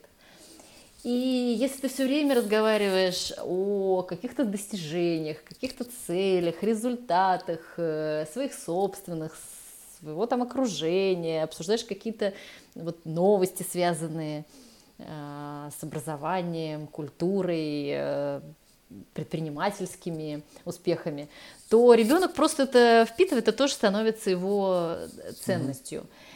Ну и, соответственно, так примерно было и про лето. Мы просто очень много говорили про то, что появилась такая школа, и в ней делают то, то, то, пятое, десятое. Она очень круто выглядит, и в ней можно действительно столько всего получить, что не получишь в комплексе ни в одной угу. школе. Что не представляешь, не надо будет и после школы ездить отдельно туда или отдельно сюда, это все в одном месте. Нет э, продажи там какой-то школы самой по себе. Есть для ребенка продажа образа жизни э, и образа ну, слушай, да, вот мне кажется, результата. ты говоришь словами крутого маркетолога, знаешь, который мы не продаем конкретную вещь. Мы не продаем iPhone, не продаем Mac, мы продаем образ тот, который как бы, ты, кем ты будешь, когда у тебя будет там. Ты вот это одноразово не продашь. Это, если это внедрено, это, эти ценности, э, ценность любопытства, ценность э, развития, вот если она вообще в семье и в окружении э, существует, то тогда ты любую школу как бы продаж э, и продашь любые, как бы, как это сказать, усилия, потому угу. что нужно же приложить усилия. И что усилие, преодоление, какие-то барьеры равно развитие, равно кайф. Угу. Слушай, понял это. А, скажи, пожалуйста, как э, выглядел трек э, вот, поступления? Или какие основные сложности вы видели? Вот, окей, а, Арина загорелась, понятно. Она загорелась не сразу. Угу. Она загорелась не сразу, и это тоже, наверное, был такой правильный ход. Я, мы не поставили цель поступить. Угу. Мы поставили цель поступать. Угу. Давай поступать и посмотреть, как это происходит. Прикольно. Просто чтобы угу. знать, э, какой опыт существует э, в жизни, что вообще требуют, а что угу. нужно. Потому что ровно такой же процесс будет в поступлении в любой международный вуз. Угу. Экзамены в эту школу происходят в течение всего года. Они начинаются там, в ноябре. И там очень много этапов. Это не как большинство школ. Ты пришел весной, подал заявку, значит, поступил. И, конечно, это путь. Я хотела вообще просто посмотреть, э, знаешь, э, где у меня ребенок относительно этой системы, относительно там самых умных детей э, в России. Угу и что ей в этом всем интересно или неинтересно. Потому что одно дело поступить, другое дело учиться. Надо тоже проверить, вообще посильно ли это ребенку, э, надо ли ему конкретно это. Может быть, ему и не надо. Может быть, он это просто не выдержит и будет себя все время чувствовать неуспешно. Угу. И тогда зачем? И если нет, то нет. Каждому ребенку... В конце концов, э, в лучшие университеты можно прийти другим путем. Не только через школу Летова однозначно. Угу. И вообще не только через школу. И, соответственно, мы каждый этап праздновали. Угу. Мы просто устраивали такой праздник. Это год будто... получается, да? Да, да, да. Устраивали просто каждый раз праздник, поздравления, и что, ну все, в принципе, даже если мы следующий этап не пройдем, нам уже достаточно, мы уже познакомились э, с требованиями, мы уже знаем, что по математике вообще хорошо бы знать вот это, вот это, вот это. Английский язык по-хорошему к седьмому классу должен быть вот на таком уровне. Слушай, это очень круто, да. То, что вы, получается, говорили, что ты уже победила как бы, вот в каждый момент времени, потому что ты получила опыт, и это даст тебе там в будущем кучу бенефитов, даже если ты вот здесь, даже дальше, если ты ошибешься и не пройдешь. И вот вы закрепляли, получается, она не боялась идти дальше, потому что она уже считала, что она молодец в каждый момент времени. Угу. Да, вот это самая главная фраза, которую я э, ей повторяла даже перед самым экзаменом. Э, у нас нет цели поступить, у нас угу. есть цель поступать. вообще просто учиться проходить разные тесты, этапы, даже не, не столько опыт, ты знаешь, получить. Слово опыт такое широкое, оно сейчас очень много где используется, и мне кажется, вообще ребенку не, всегда понятно. Угу. То есть это развитие любопытства. Угу. А давай узнаем, что там вообще хотят и требуют. А ты знаешь, э, вот такие тесты ты смогла бы пройти по английскому или не смогла? А, давай на, вот даже по тренировочным тестам посмотрим. Ага, по тренировочным тестам набираешь там 70 баллов из 100. Угу, а что такого у тебя не получается? Давай посмотрим, что не хватает. А по математике, а что вы это в школе не проходили? А для этого это требуют. Но обидно же не знать. Угу. Как это получается, одни семиклассники это знают, а другие не знают. Ну давай позанимаемся с репетитором, как бы еще и вот это вот э, поднатаскаем, ты в классе будешь выглядеть э, по математике увереннее. Угу. Мне кажется, у меня еще был какой-то такой э, неосознанный, неосознанная потребность э, потихонечку начать прививать ребенку вообще опыт э, прохождения ну, таких вот, знаешь, конкурентных процессов. Угу. Чтобы не бояться в них участвовать. Чтобы каждый экзамен – это не конец жизни, а что это просто очередной э, этап. А, это то, чего мне, например, не хватило в жизни. Я училась в самой обычной школе, мне все процессы давались супер легко. Просто mm я вообще не понимала, почему одни на, они тратят на задачку, мои одноклассники, там 40 минут времени, когда ее можно решить за 9 минут. И так по всем предметам. Потом э, это выработало во мне, конечно, колоссальную уверенность. Э, мне было легко в университете, вообще была там... Все удавалось, все получалось. Каких бы процессов я не коснулась. И в, в профессии точно так же на первых этапах было классно. Я росла в Ижевске. Потом я оказалась в Москве, в ГИТИСе. И э, это выбило меня вообще из колеи и собственного уверенного ощущения на 10 лет. Угу. На 10, не меньше. Я никак не могла вернуть вообще это ощущение, с которым я росла и жила в Ижевске, и э, потом, что случилось в Москве. Потому что я оказалась среди таких же суперзвезд, и в каждый из них был просто звездой там в этом же своем регионе, в этом своем городе, и никто не хотел никому уступать. И все были просто high level, а, и меня это абсолютно дезориентировало.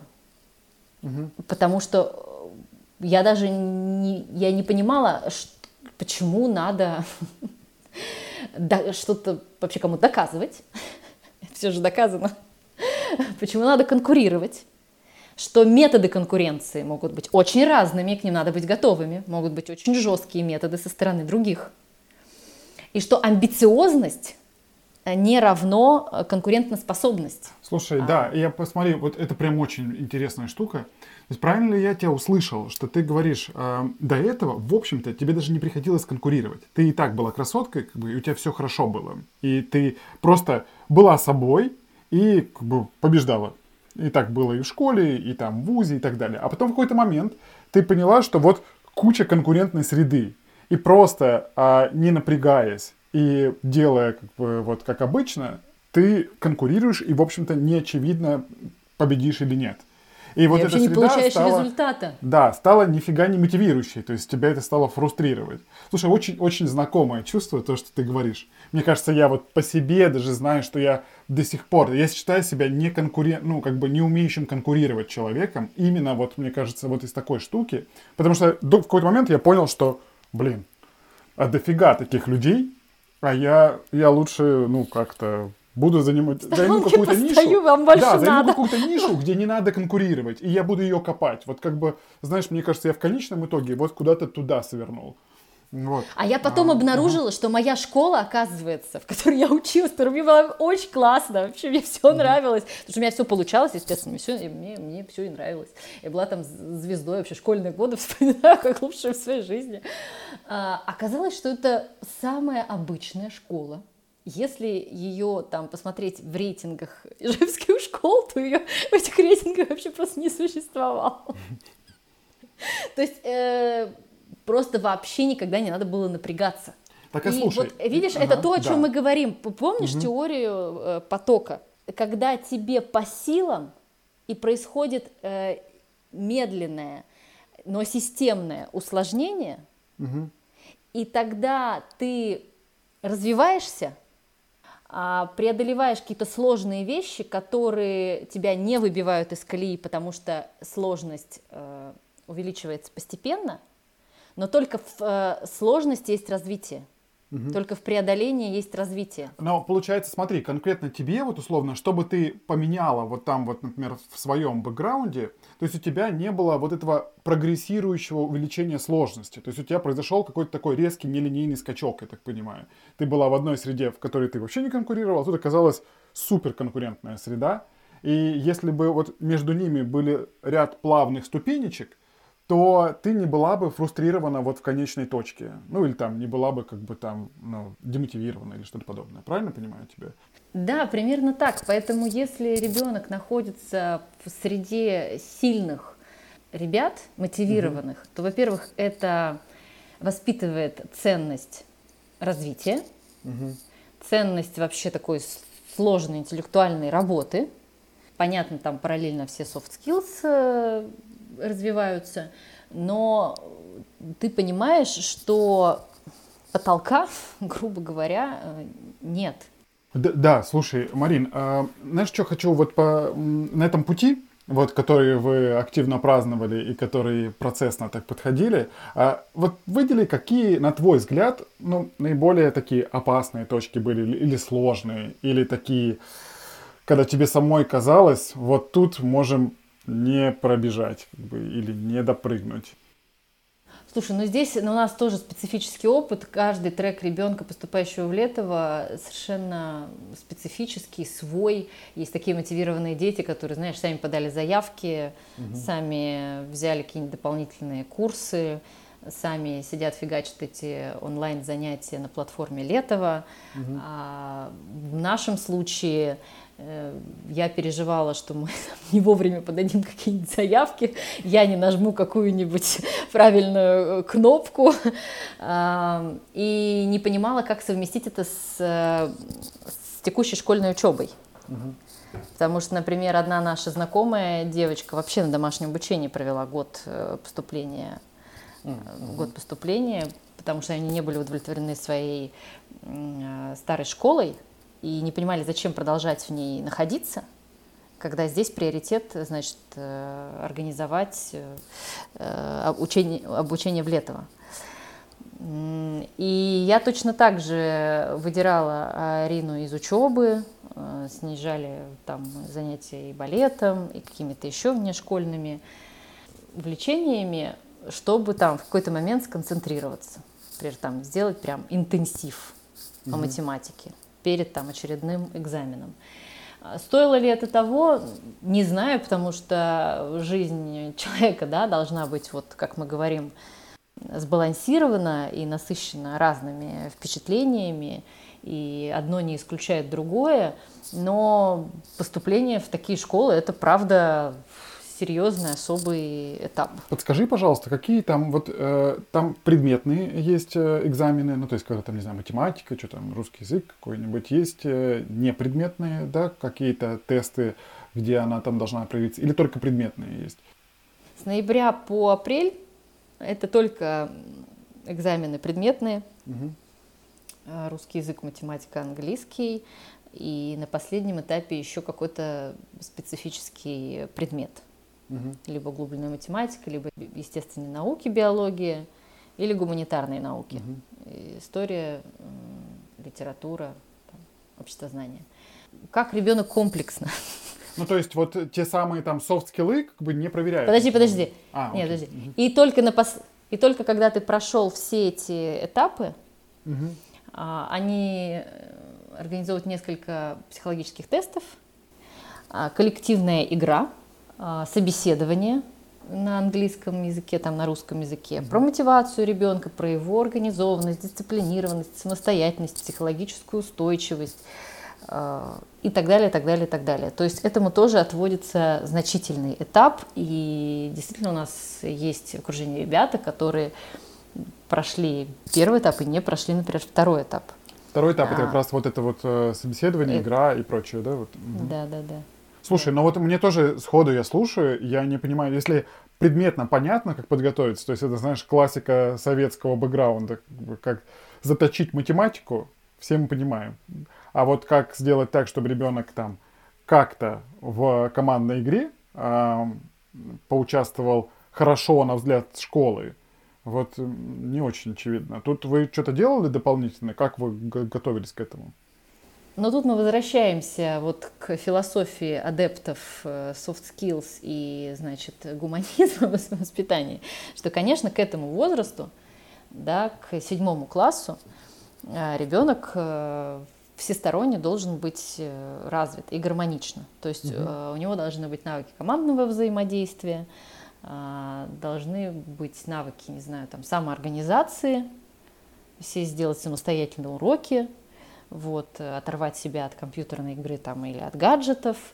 А, есть ли у него, желательно, видимо, иметь опыт, э, не знаю, лагерей, э, ну, какого-то самостоятельного вообще проживания где-то, Это у Арины было, правильно миром без понимаю? родителей. Ты знаешь, я наверное, из них был горда собой, потому что я еще раз повторяю, что я вот за гармонию и сбалансированность, и я стараюсь честно уделять внимание вот как бы вс- всему. И спорта сколько-то, и свободного времени какое-то количество, и, значит, академические знания, обяз- обязательно какая-то психологическая устойчивость. Я там все время пытаюсь мониторить это с нашим семейным психологом. Вот. И ну, просто действительно много внимания требуется каждой части жизни. Про это очень много говорит Полина Мальцева. Я ее большой поклонник, она одна из э, тех, кто э, строил, создавал, развивал школу Летова. У нее сейчас есть там потрясающие э, курсы по стратегии детского образования. И она много об этом говорит, ссылаясь на разные международные исследования, разные там педагогические методики. Что мне больше всего нравится в ее философии, это вот как раз про то, что внимание должно распределено быть вот прям Комплексно, на да. все комплексно. И это как веер такой, в котором ничего не должно проседать. А, Это требует, ну, реально, наверное, много внимания просто. Смотри, вот и, э, это понял, э, и если я корректно уловил твою мысль, то ты говоришь, что вот к этому второму этапу, к нему, э, ну, в моменте, это не про подготовку в моменте. Ты такой, ой, мы поступаем в Сколково, взботнем вот как бы командные игры и собеседования. Это скорее плоды, которые ты пожинаешь э, после предыдущих лет э, там, взросления ребенка. И вот условно вы с Ариной подошли к этому этапу, там, наверное, как это психологи говорят, надо уметь себе присваивать как бы, заслуги все эти. Вот э, э, благодаря там тому, что ты пыталась сбалансированно, там, не знаю, вы с Маратом, как бы ты пытались сделать все сбалансированно до этого. Вот она пришла к этой точке вполне себе готовая ко второму этапу. Ты знаешь, это, вот это поступление, оно, в принципе, действительно было интересно с точки зрения оценить своего ребенка относительно каких-то других э, ребят со всей России. Да? Я вот слушала, я, я слушала эту командную игру, а, просто там за дверью сидела, у Арины был включен зум, это все происходило в зуме, и я вот слушала, и действительно не все дети могут продемонстрировать навыки командной игры. Там, есть, там были явно голоса, голоса там мальчика, который тянул одеяло на себя, второго, который вообще как бы э, особо не участвовала, потом говорит, ну а что, они здесь как бы и так все уже решили, разрулили, я просто там сидел, ждал инструкции для своей роли, хотя его роль была одной из ключевых в этой игре. И это интересно, что далеко не все дети такие же, как твой. А, Прям очень интересно и глубоко. Будем переходить к финалу уже. У меня короткие вопросы, скажи- такие закругляющие уже всю эту историю. Скажи, пожалуйста, если бы ты давала себе совет перед рождением первого ребенка, то что бы ты себе сказала? Я бы сказала не только слушать Комаровского, но и выполнять его инструкции. меня, ну, я не знаю, почему так случилось, но Арина очень много болела. Вернее, я знаю, почему так случилось. Именно потому, что я не слушала Комаровского, она очень много болела. И вот со вторым, там, третьим ребенком я уже действительно усвоила все эти современные какие-то подходы педиатрические к здоровью детей. И дети угу. не болеют, и не самое главное, не тратить на это столько времени. Знаешь, что угу. меня раздражает в детских болезнях, что на это уходит какое-то невероятное количество времени. Ты все время пропускаешь какие-то занятия, что-то откуда-то выпадаешь из процесса, не можешь поехать, пойти, э, что ты вот все время теряешь. Просто не так хорошо знаком с Комаровским, к сожалению. Про что, если вот прям коротко сказать, то есть там ключевой посыл какой? Закаливать, не использовать э, противовирусные э, препараты, угу. которые существуют только в России. Опасаться действительно антибиотиков и применять их э, в крайних случаях по назначению, не, не даже не в крайних случаях, а по назначению, когда доказана там инфекционная природа заболевания. И вот ты по старшим детям это чувствуешь, ой, по младшим детям чувствуешь это, а вот получается с Ариной скорее нет. Да? Ну, то есть ты да, да, да, она бесконечно болела. Угу, угу, Просто понял. бесконечно. Я бесконечно как-то арбидол, или как он называется, препарат, который, я надеюсь, уже исчезнет из наших аптек когда-нибудь. Ну, просто противовирусные препараты, которые ну, своим напором только снижают э, иммунитет, угу. потому что не дают развиться естественно. Все понял. Скажи, и, наверное, финальный вопрос. А вот если взять вашу семью, тебя, Марата, ваших троих детей, как ты считаешь, в чем суперсила вашей семьи? Мне кажется, в дружбе.